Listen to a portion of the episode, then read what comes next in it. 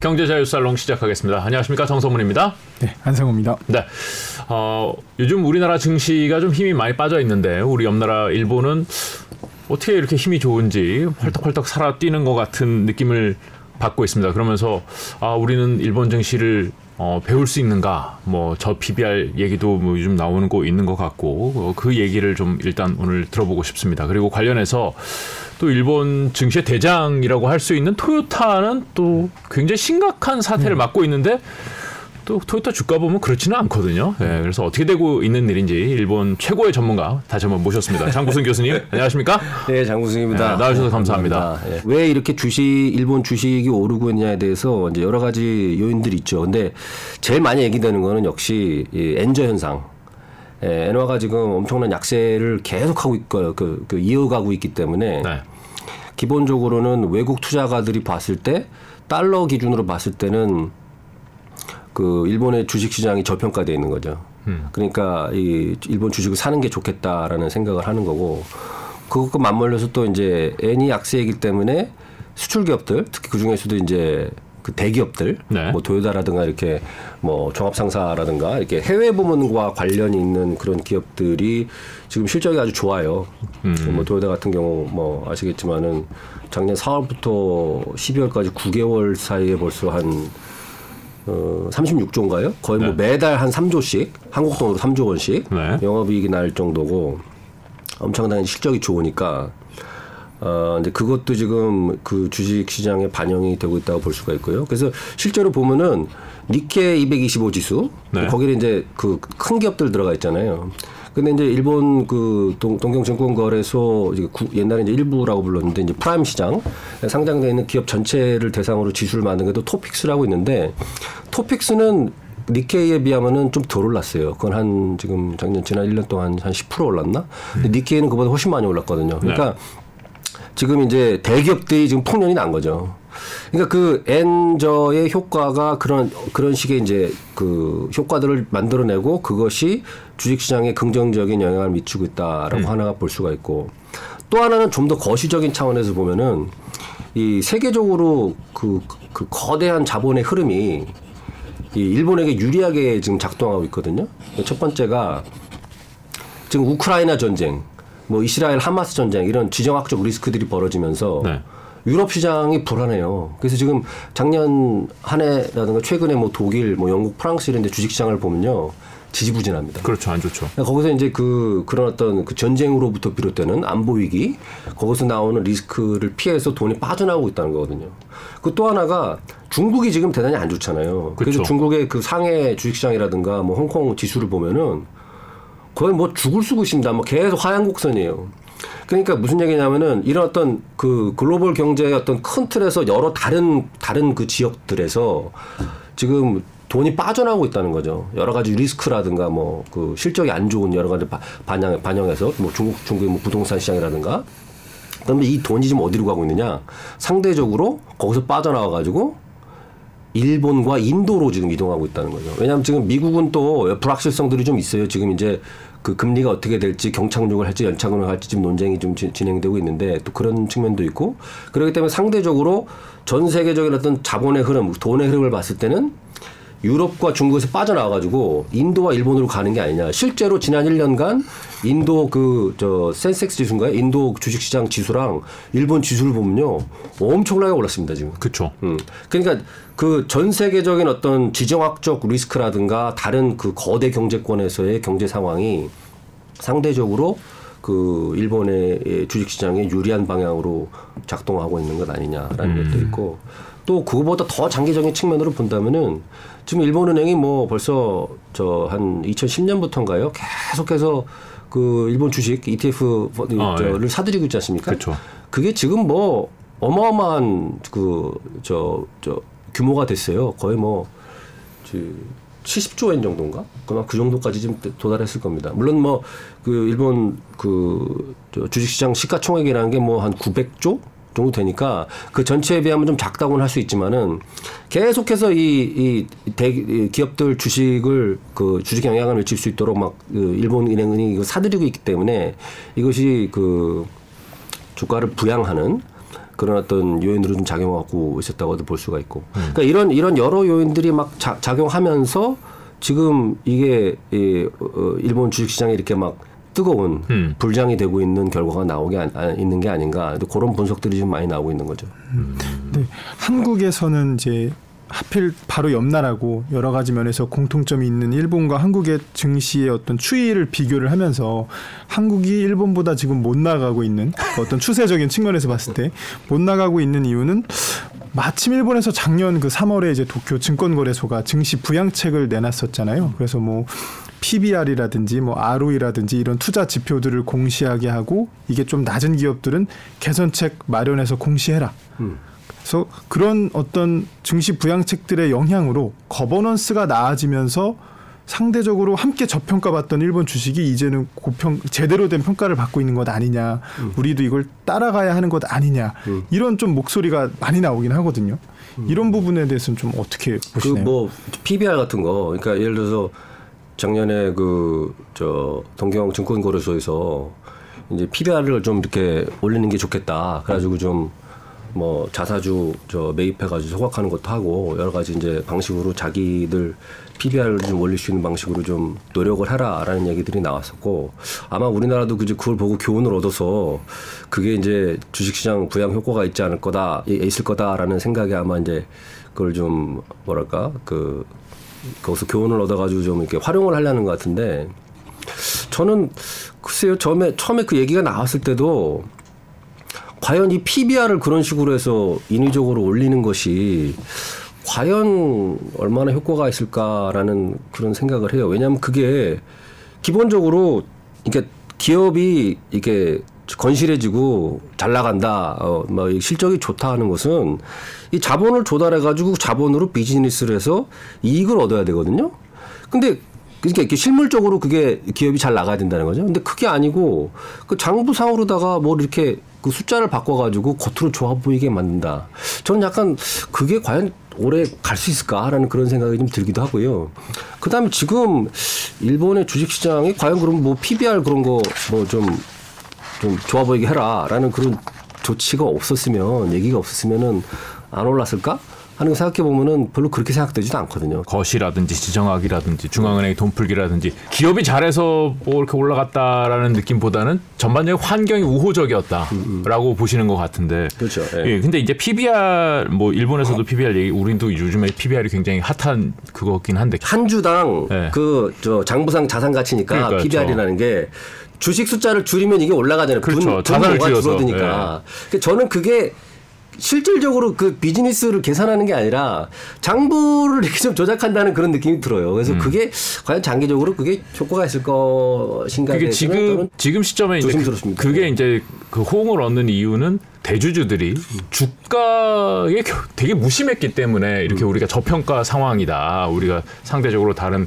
비교 국가들과 비교해서 주식이 우리가 저평가 받고 있다라고 인식을 하고 있는 게 크거든요. 그러니까 주 대주주 그러니까 경영권을 쥐고 있는 대- 경영자나 대주주가 주가에 관심이 없다. 그래서 그런 걸 좀 개선시켜야 한다라는 이제 논의가 이루어지고 있는 것 같은데 일본도 그러면은 주가에 무심했었나요? 일본의 대주주나 경영자들이? 아니 물론 물론 기업에 따라서는 뭐 그런 뭐 자사주 소각이라든가 그런 하는 경우 그런 거를 뭐 하는 경우도 뭐 있었겠지만은 네. 예를 들어서 뭐 애플 같은 경우에 자- 자사주 계속 사들여 가지고 그 소각을 해서 그 애플 주식이 많이 오르고 있잖아요. 근데 과연 그게 자사주 소각을 했기 때문에 주식이 오른 건지 아니면 애플이 기본적으로 사업 수익성 수익성이 좋았기 때문에 그랬던 것인지 그건 사실 좀 따져볼 문제거든요. 사실은 지금 일본의 뭐 주식이 오르는 것은 사실이지만은 과연 그렇게 PBR이 그 작년 봄 이때만 해도 일본 그 뭐 니케라든가 이런 언론들에서는 이 PBR을 올리는 것이 중요하다는 얘기를 많이 했었어요. 근데 최근에 들어와서 올해 들어와서 그, 그, 이 나오는 여러 가지 그 논설이라든가 칼럼들 보면은 실제로 그것에 대해서 약간 부정적이거나 또는 약간 좀 뭐라고 해야 될까요? 좀 상대적으로 보고 있는 그렇게 뭐 결정적인 어떤 요인이라고 보기 어렵다는 얘기들이 또 많이 나오고 있거든요.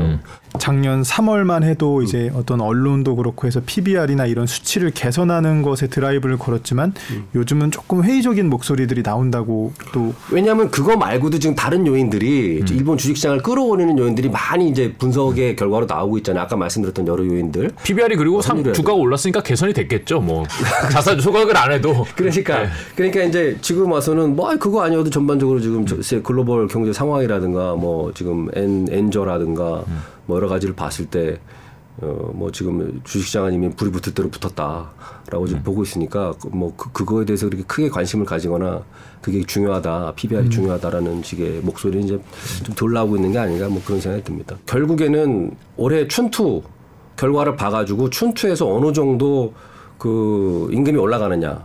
그러니까 물가 상승분이 기업들이 임금의 그 저 물가 상승분을 자기 이익으로 환원시켜가지고 이익이 얼마 부분 어느 어느 정도를 근로자들과 공유를 하느냐를 봐야 된다. 그거를 보고 나서 아마 일본은행이 어, 결론을 낼 거다라고 했는데 실제로 그 일본은행에서 그런 입장이 나왔어요. 그 임금 상 임금 상승과 물가 상승 간의 선순환 구조가 되- 성립이 되는지 안 되는지를 좀 더 지켜봐야 되겠다는 조심스러운 입장이 나왔었고 그래서 아직은 그 일본의 그 초금융 완화 정책, 초저 금리 정책이 아직 그 이후로 큰 변화를 보이지는 않고 있단 말이죠. 그런데 지금 이제 춘투가 이제 3월이면 다 끝날 텐데 지금 벌써 이제 예측치들이 나오거든요. 전문가들한테 다 물어보면은 대개 아마 지금 나오는 추측치들이 임금 인상률이 아마 3.8에서 3.9 정도. 작년보다 조금 더 올라갈 거라고 보는 거예요. 이 정도면 나쁘지 않은 거 아닌가요? 나쁘지 않은데 왜냐하면 지금 물가는 더 오르니까. 네. 물가가 지금 뭐 4% 왔다 갔다 뭐 하고 뭐 그런 작년에도 그랬거든요. 작년에도 작년에 올랐던 임금 상승률이 수십 년 만에 최고치였어요. 네. 그런데 실질 임금 실질 임금이 떨어졌단 말이죠. 작년 11월 기준으로 실질 임금이 20개월 연속 하락했단 말이죠. 아니 23개월인가? 아니 20개월인가 뭐그 정도인데 하여튼 계속해서 그 실질 임금이 이제 하락하는 국면에 있었단 말이죠. 그 얘기는 뭐냐면 임금이 뭐 3% 이상 올랐지만 물가가 더 올랐기 때문에 실질 임금이 떨어졌단 말이죠. 근데 올해는 작년보다 지금 이제 춘투의 결과 그러니까 올해 임금 그, 그 임, 임, 임단협이라고 하죠. 임금 그 협상에 대한 결과가 어떻게 나올지를 전문가들한테 설문을 해가지고 예측치가 대충 나오는데 지금 아마 작년보다 조금 올라가는 정도, 0.뭐 1, 2? 그 정도 올라가는 선에서 그칠 거라고 지금 보고 있어요. 근데 이렇게 본다면은 이 정도를 가지고 과연 일본은행이 임금 상승과 물가 상승 간의 선순환 구조가 어, 성립됐다. 그러니까 이제 우리 금리를 정책을 좀 변경하겠다라는 식의 선언을 하면서 치고 나올 수 있을까라는 거에 대해서 저는 좀 약간 부정적이에요.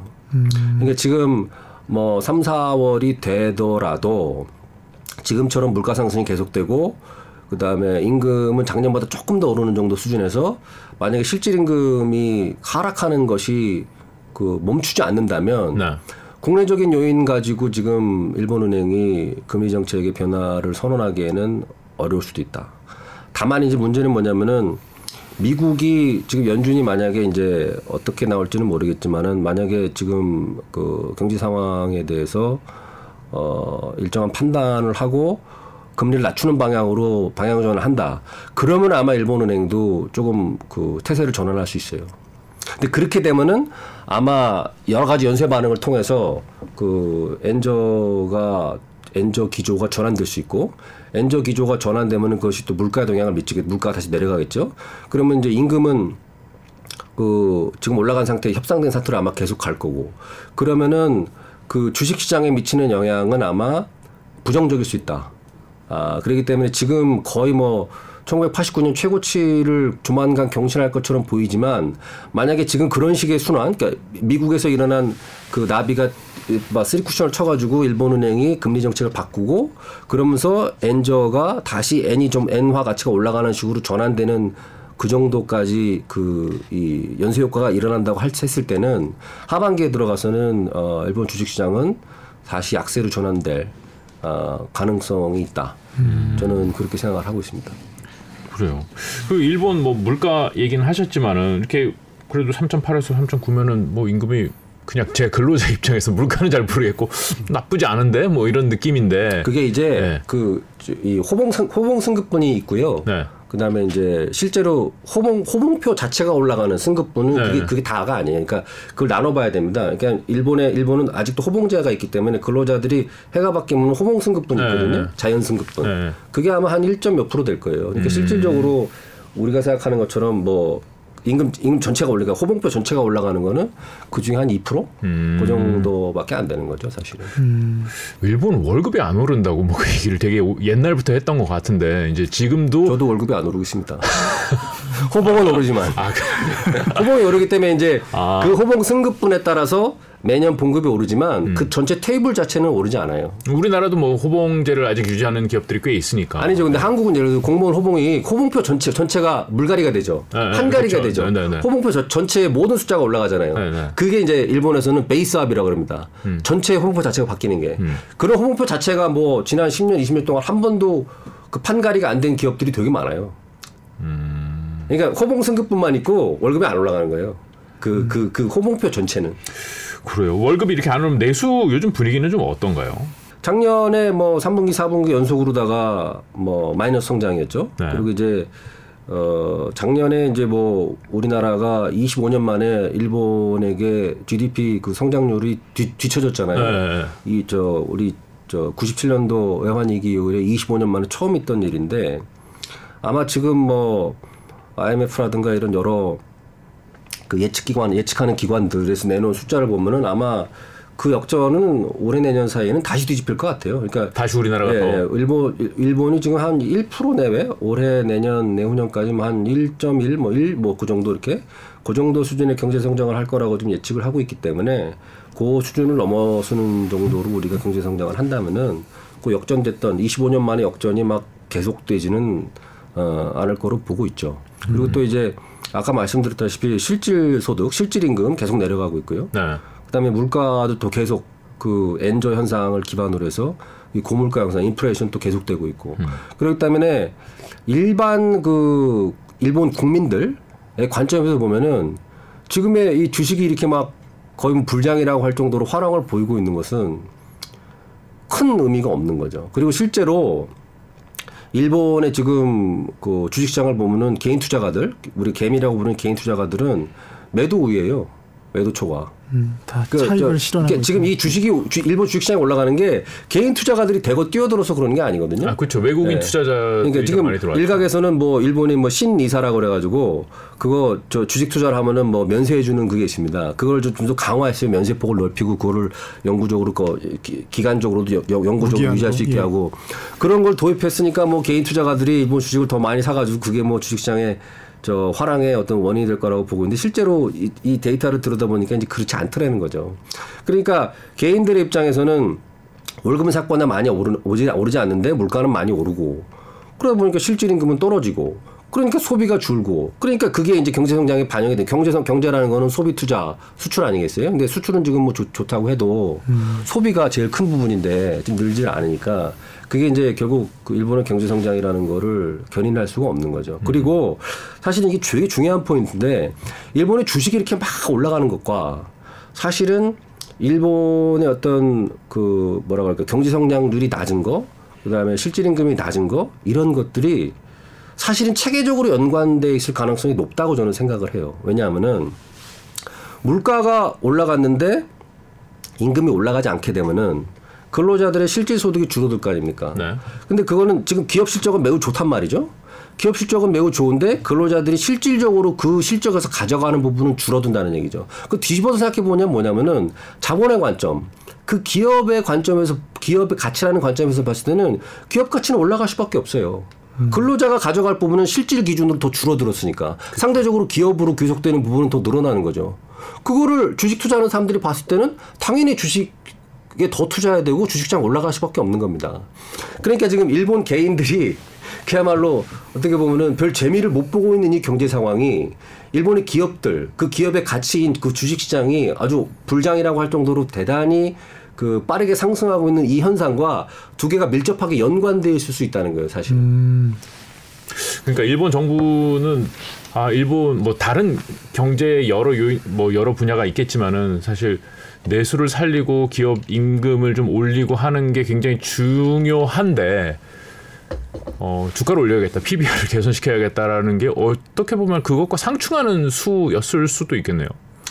그러니까 사실은 이거를 뭐 주가라는 거를 네. 단순히 그렇게 아까도 제가 말씀드렸지만은 어떤 장부상의 어떤 그 표시 된 거를 해가지고 그거를 잘 보기 좋게 해가지고 하는 그게 중요한 게 아니라 더 근본적인 것은 실물 차원에서 의 어떤 일어나는 효과들 소비라든가 뭐 투자라든가 이런 것들이 그, 그 금융 차원에서 일어나는 변화들과 맞물려서 같이 돌아갈 수 있게 상승 상승 구조, 선순환 구조를 만들어 줄 수 있어야 되는데 지금의 일본 경제는 그게 잘 안 되고 있다는 거죠. 그러니까 주식이 저렇게 올라가는데도 불구하고 일본 국민들의 그 체감하는 경기는 되게 안 좋은 거예요.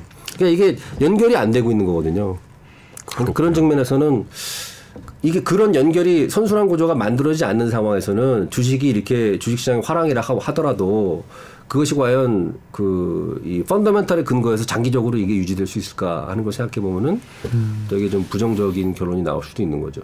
사실 뭐 우리나라에서도 뭐 보도가 되긴 했습니다만은 도요타 자동차 그룹이 예, 이제까지 굉장히 많은 경우에 있어서 시험 성적을 조작을 해서 자동차를 출시해 왔다. 이게 일본에서 굉장히 큰 이슈다라는 뉴스를 들었는데 토요타 주가 보니까 별로 안 흔들리는 것 같고 우리나라에서도 토요타가 뭐 이제 안 팔린다 뭐 이런 얘기는 별로 못 들어본 것 같고 예, 이거 뭐 어떻게 된 일인지 정확하게 좀 설명을 그 1월 해주시겠어요? 말에 도요타 아키 회장 뭐 나와가지고 좀 새로운 비전 선포하면서 막 머리 숙여서 사과하고 그랬죠. 네. 그래가지고 지금 도요타가 4년 연속 글로벌 자동차 시장 1위고 작년에 지금 어 1,200만 대 가까이 팔았을 겁니다. 네. 대- 자동차 대수로다가 판매 대수로. 그래서 2위가 폭스바겐 그룹인데 거의 뭐 압도적인 차로 이제 폭스바겐이 아마 천만 대 못 팔았을 거예요. 그러니까 네. 거의 200만 대 차로다가 2위를 압도적인 수- 숫자로 따, 따돌리고 지금 그 세계 자동차 시장에 1위로 우뚝 쓴 거고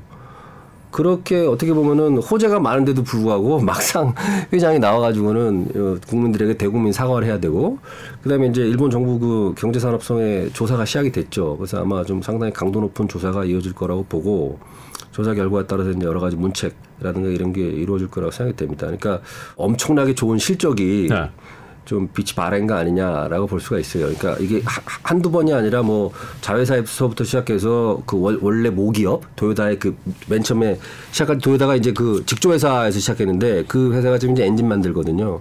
근데 거기까지도 지금 무슨 뭐 테스트 과정에서 무슨 뭐라고 해야 돼 위조 네. 뭐 이런 게 있다고 나왔고 해가지고 이게 단순히 자회사 문제가 처음엔 자회사 쪽에서 시작이 됐지만은 자회사 문제뿐만 아니라 원래 이, 이 도요타 그룹의 본체까지도 문제가 있었다는 얘기가 나오면서 사실은 뭐 여론의 문매를 맞았고 또 잘못된 것이고 어 지금 그래서 회장이 나와서 사과까지 했는데 그러니까 여러 가지 인증을 받으려면 테스트를 거쳐야 되는데 그 테스트가 가짜였다 이런 거죠. 그렇죠. 결국은. 그러니까 테스트를 해야 되는 그 프로세스가 있어요. 그러니까 네. 자동차 개발을 할 때 뭐 무슨 뭐 가스 테스트를 하고 뭐 이게 제대로 돌아가는 테스트라고 안전 테스트하고 이런 게 있, 어야 되는데 네. 이게 이 개발 기한에 맞춰야 되잖아요. 그러니까 도요타라는 이 거대한 공룡이 돌아가려면은 전체 이제 기획안을 만들어 가지고 여기선 이렇게 하고 여기선 이렇게 해 가지고 요거를 밑에서부터 다 쌓아 올려 가지고 쫙 거대한 이, 이 퍼즐을 만들어서 밀고 나가는 거거든요. 네. 그리고 그거를 이제 도요타가 아주 기가 막히게 잘했던 거죠. 그거를 아주 그냥 그 정말. 쫙쫙쫙 마- 톱니바퀴처럼 맞아 들어가는 네. 그게 이제 그 도요타 Way의 어떤 그 특징이라고 할 수 있었는데 요번에 뚜껑을 열고 보니까 아 이거는 그냥 막 대충 넘어가고 원래 해야 되는데 안 하고 막 건너뛰고 막 그랬던 거예요. 네. 그러니까 사실은 이게 충격이 될 수밖에 없고 특히나 이제 일본은 그런 이 결과 못지않게 절차를 되게 중시합니다.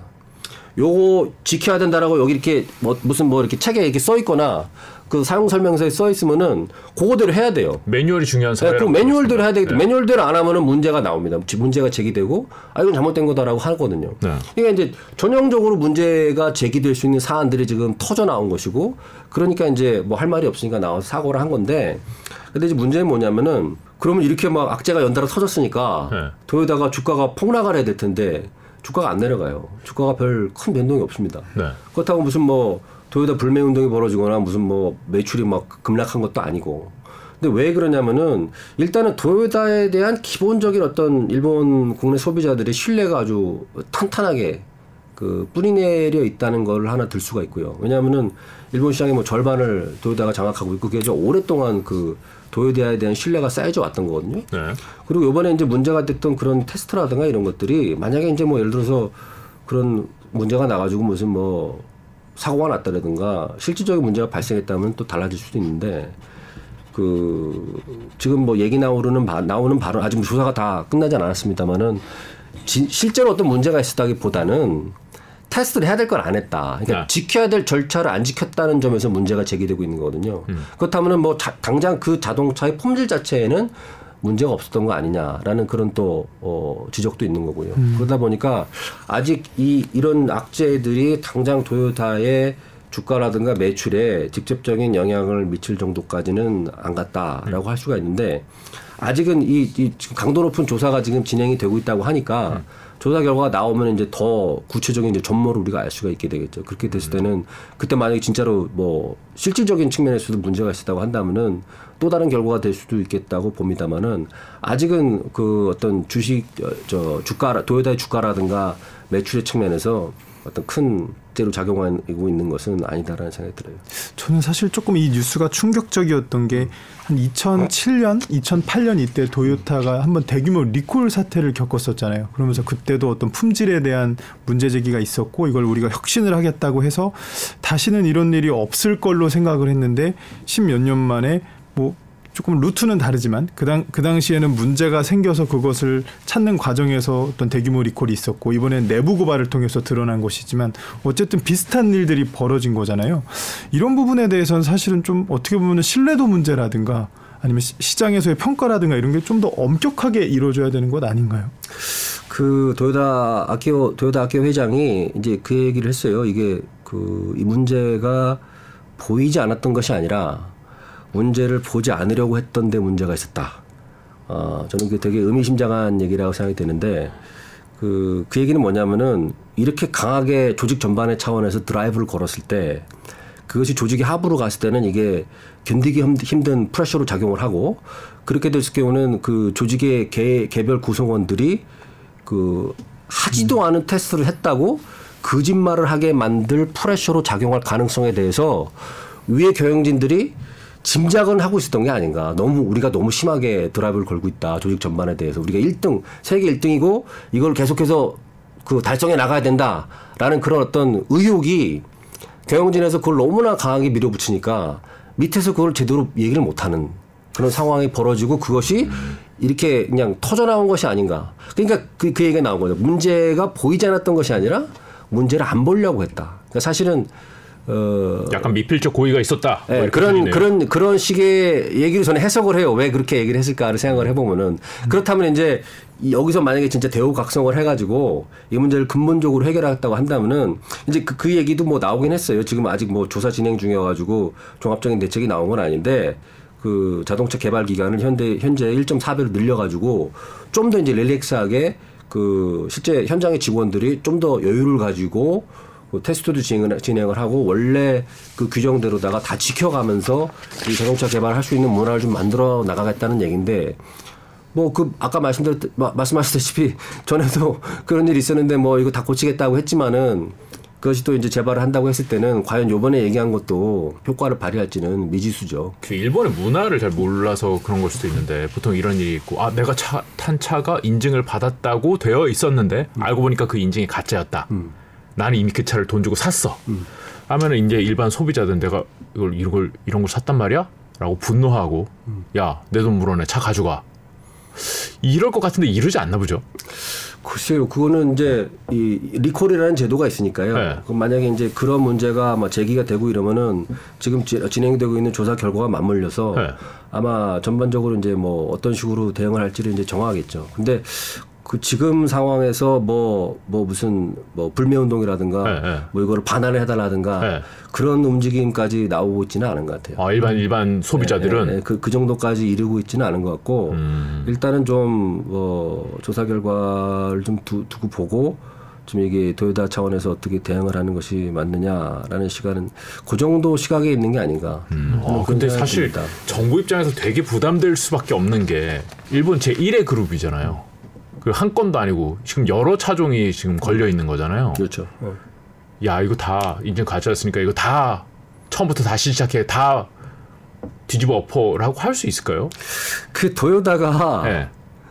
지금 보통 이제 일본 GDP에 일본이 이제 뭐 세계 3위 내지 4위의 경제 대국인데 네. 일본 GDP의 4%를 차지해요. 도요타 혼자서 기업 네. 하나가. 네. 어, 그 지금 한번 더 올라갈지도 몰라요. 뭐 지금 도요타 그게 벌써 몇 년 전 통계니까. 그리고 수출이 요즘 잘 된다고 하는데 사실 수출 기업이고 예, 이, 이 수출에서 큰 부분을 차지할 뿐더러 그다음에 도요타가 도요타 혼자가 아니라 그 협력 기업들이 무지하게 많기 때문에 그렇죠. 나고야와 아이치현이라는 건 사실은 뭐 도요타 제국이거든요. 그래서 지금 도, 도쿄가 일본의 그 지방 단위 중에 제일 경제 규모가 크지 크고 2위가 사람들이 오사카라고 하는데 오사카가 아니에요. 아이치현이 제일, 제일 큽니다. 두 번째로 제일 큽니다. 경제 어, 규모가. 그래요? 그 다음에 3위가 오사카예요. 그러니까 아이치현이 그렇게 경제 규모가 큰 이유가 도요타와 그 도요타 협력 기업들이 다 거기에 대부분 포진하고 있기 때문에 그렇거든요. 그렇기 때문에 무슨 뭐 일본 정부에서 조사를 한다고 해도 네. 완전히 뭐 도요타를 뭐 근본적으로 갈아엎자라는 식의 그런 결론이 나올 가능성은 제가 보기에는 없다고 생각을 해요. 아, 탈탈 털기는 좀 어렵군요. 예, 예. 그, 이- 아, 요번에 그, 어, 요번에 문제가 불거진 거에 대해서 요, 요, 요 문제의 원인이 어디에 있는가 그거는 이제 어, 조사를 하겠죠. 하지만은 뭐 정부 차원에서 도요타라는 기업을 뭐 근본적으로 어떻게 바꿔보겠다. 음. 그렇게까지 뭐 손을 댈 가능성은 제가 보기에는 높지 않다고 생각합니다. 1등 기업이잖아요. 그럼 이제 후발 주자들도 사실은 도요타의 방식을 따라 하다 보면서 비슷한 문제 상황을 겪어서 이게 비단 도요타만의 문제가 아닐 수도 있지 않을까. 업계에서는 이렇게 다 암암리에 이루어졌던 그런 관행들인데 하필 도요타가 제일 컸기 때문에 도요타가 먼저 드러난 것이 아닐까. 다른 기업들로 연쇄적으로 번질 수 있지 않을까 저는 이런 생각이 좀 들긴 하더라고요. 글쎄요, 뭐 아직 그, 그 정도까지 파급이 될지는 솔직히 잘 모르겠어요. 지금 이제 그 일본의 그 문화, 조직 문화라고 하는 것이 이제 어떤 위에서 이렇게 방침을 정해가지고 어뭐 이런 기한을 개발 기한을 요 부분은 여기까지 하고 요 부분은 여기까지 이제 완수를 하고 하자고 이렇게 딱 위에서 정해가지고 내려왔을 때 개별 직원 그 하부에 있는 개별 조직원의 차원에서 그거에 대해서 뭐 문제를 제기하고 이것은 현실적으로 어렵습니다 이렇게 말하는 게 사실 쉽지가 않습니다. 그리고 그건 도요타뿐만이 아니라 사실은 대기업들 경우에 보통 그 일본의 문화 자체가 대졸 초임으로 들어가 가지고 한 10년 정도까지는요 발언권 자체가 없어요. 발언권이. 그러니까 뭐 그러니까 좀 심하게 말하면은 그걸 뭐라고 몇년 해야 되나? 되셨죠? 이제 아직 10년 안 발언권이 없습니다. 인간 말을 인간- 좀 많이 했네, 오늘. 거의 뭐 인간 취급을 안 한다고 해야 되나? 그러니까 너는 여기 완전히 그냥 그 아직 그 원숭이 단계이기 때문에 네. 인간이 돼야 돼. 어. 되려면 아직 경험을 쌓아야 돼. 네. 라는 식의 어떤 그런 문화가 되게 강하게 작용합니다. 음. 왜냐면 대졸 초임 사원은 이건 아무것도 모른다. 그렇기 때문에 일단 배워야 된다. 주변에서 어떻게 돌아가는지를 배우고 어느 정도 쌓인 다음에 이제 그 발언을 할 수 있는 자격을 갖게 된다. 그런 식의 문화가 되게 강합니다. 음. 이제 물론 물론 우리나라도 뭐 그런 문화가 없는 건 아니겠지만 거기는 MG가 좀 없나 보네요. MG가 뭐 있긴 있지만은 네. 제가 제가 저희 학교도 그렇습니다만은 평소에 막 머리에 뭐 물들이고 막 삐죽삐죽하게 하고 다니고 빨간색 파란색 옷 입고 다니던 학생도 음. 그 회사에 취직할 때가 되면은 그 갑자기 완전 까만 검은색으로 위아래 정장을 하고 나타나요. 어. 그렇게 막 자유분방해 보이던 학생이 취직을 해야 되니까. 아, 근데 그때는 이제 회사의 회사의 인간, 음. 회사형 인간으로 이제 그그 시점에서 거듭나는 거거든요. 그래서 몸과 몸과 마음을 재개하고 음. 이제 회사를 위해서 충성을 바치는 것으로 이제 스스로 완전 탈바꿈한 다음에 그 회사의 면접에 임하는 거죠. 음. 그러니까 그런 문화가 또 상당히 좀. 작용 강하게 작용하고 있는 것이 이번에 그 도요다 이 사태가 일어나게 된 데 대해서 어떤 문화적 배경으로도 좀 작용하고 있는 게 아닌가. 그렇기 때문에 사실은 이 문제가 쉽지 않은 게 네. 이게 무슨 단순히 어떤 무슨 규정을 하나 고치거나 뭐 이렇게 해가지고 해결되는 문제가 아닐 수도 있다는 거죠. 만약에 그런 어떤 조직 문화라는 거, 일본 사회에 뿌리 깊게 내리고 있는 그런 어떤 그 집단주의적인 조직 문화, 그다음에 이 집단 차원에서 정해가지고 이렇게 하기로 했을 때는 기본적으로 다 따라야 된다. 또더 이상 불만을 제기하면 안 된다라는 식의 문화. 그게 막 작용하고 있다라고 한다면은 이거를 고치는 게 사실은 쉽지 않을 수도 있다는 거죠.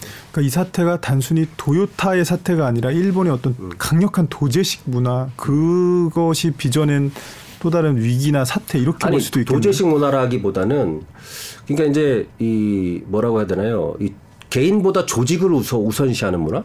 집단주의적인 문화라고 해야 될까요? 물론 이제 이 흥미, 흥미로운 게 뭐냐면은 도요타도 그렇고 이제 일본의 기업 조직들이 완전히 강압적이기만 한 것은 아니에요.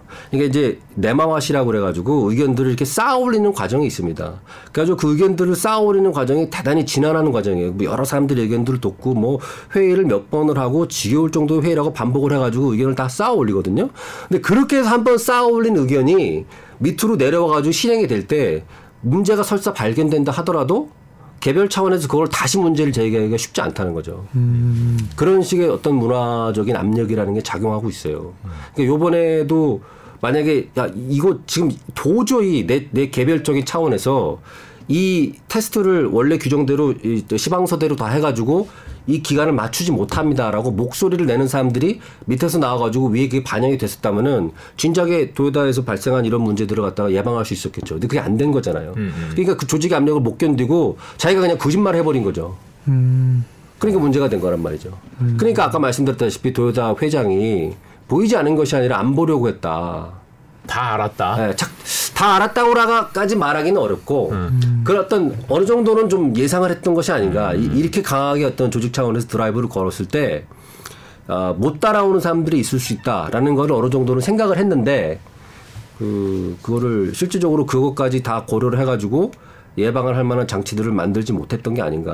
그럼에도 불구하고 소비자들은 도요타를 신뢰하고 있다 아직까지는. 아직까지는 제가 느끼기에는 이 문제로다가 어 도요타가 막 흔들릴 정도로 음. 소비자들의 신뢰가 흔들리는 거는 아니라고 생각합니다. 그 만약에 그랬다면은 네. 당연히 당장의 매출이라든가 네. 주가에 영향이 갔을 텐데 아직까지 그런 가시적인 그 영향이 보이지는 않고 있단 말이죠. 야, 도요타의 아성이 하루 아침에 쌓아 올려진 것이 아니기 때문에 음. 그게 또 물론 뭐 부정적인 영향이 뭐 전혀 없다고는 말하, 말하기 어렵겠지만은 음. 지금 당장 이것 때문에 지금 도요타의 그 일본 국내 자동차 시장이라든가 글로벌 시장에서의 지위가 음. 어, 타격을 받을 정도까지는 아니지 않나. 저는 뭐 지금 일단 그렇게 좀 보고 있습니다. 네. 저는 이 뉴스를 처음 들었을 때 어, 폭스바겐이 이제 디젤 게이트로 한번 크게 얻어맞고선 그 지위가 흔들렸던 진짜 와 저거 폭스바겐 망하는 거 아닌가 이런 생각이 들어서 야 지금 글로벌 1위 도요타가 이번에는 저렇게 흔들리면은 그 다음은 현대차가 이제 올라가는 건가 이런 생각을 살짝 해봤는데 그랬던 폭스바겐이 지금 여전히 세계 2위예요.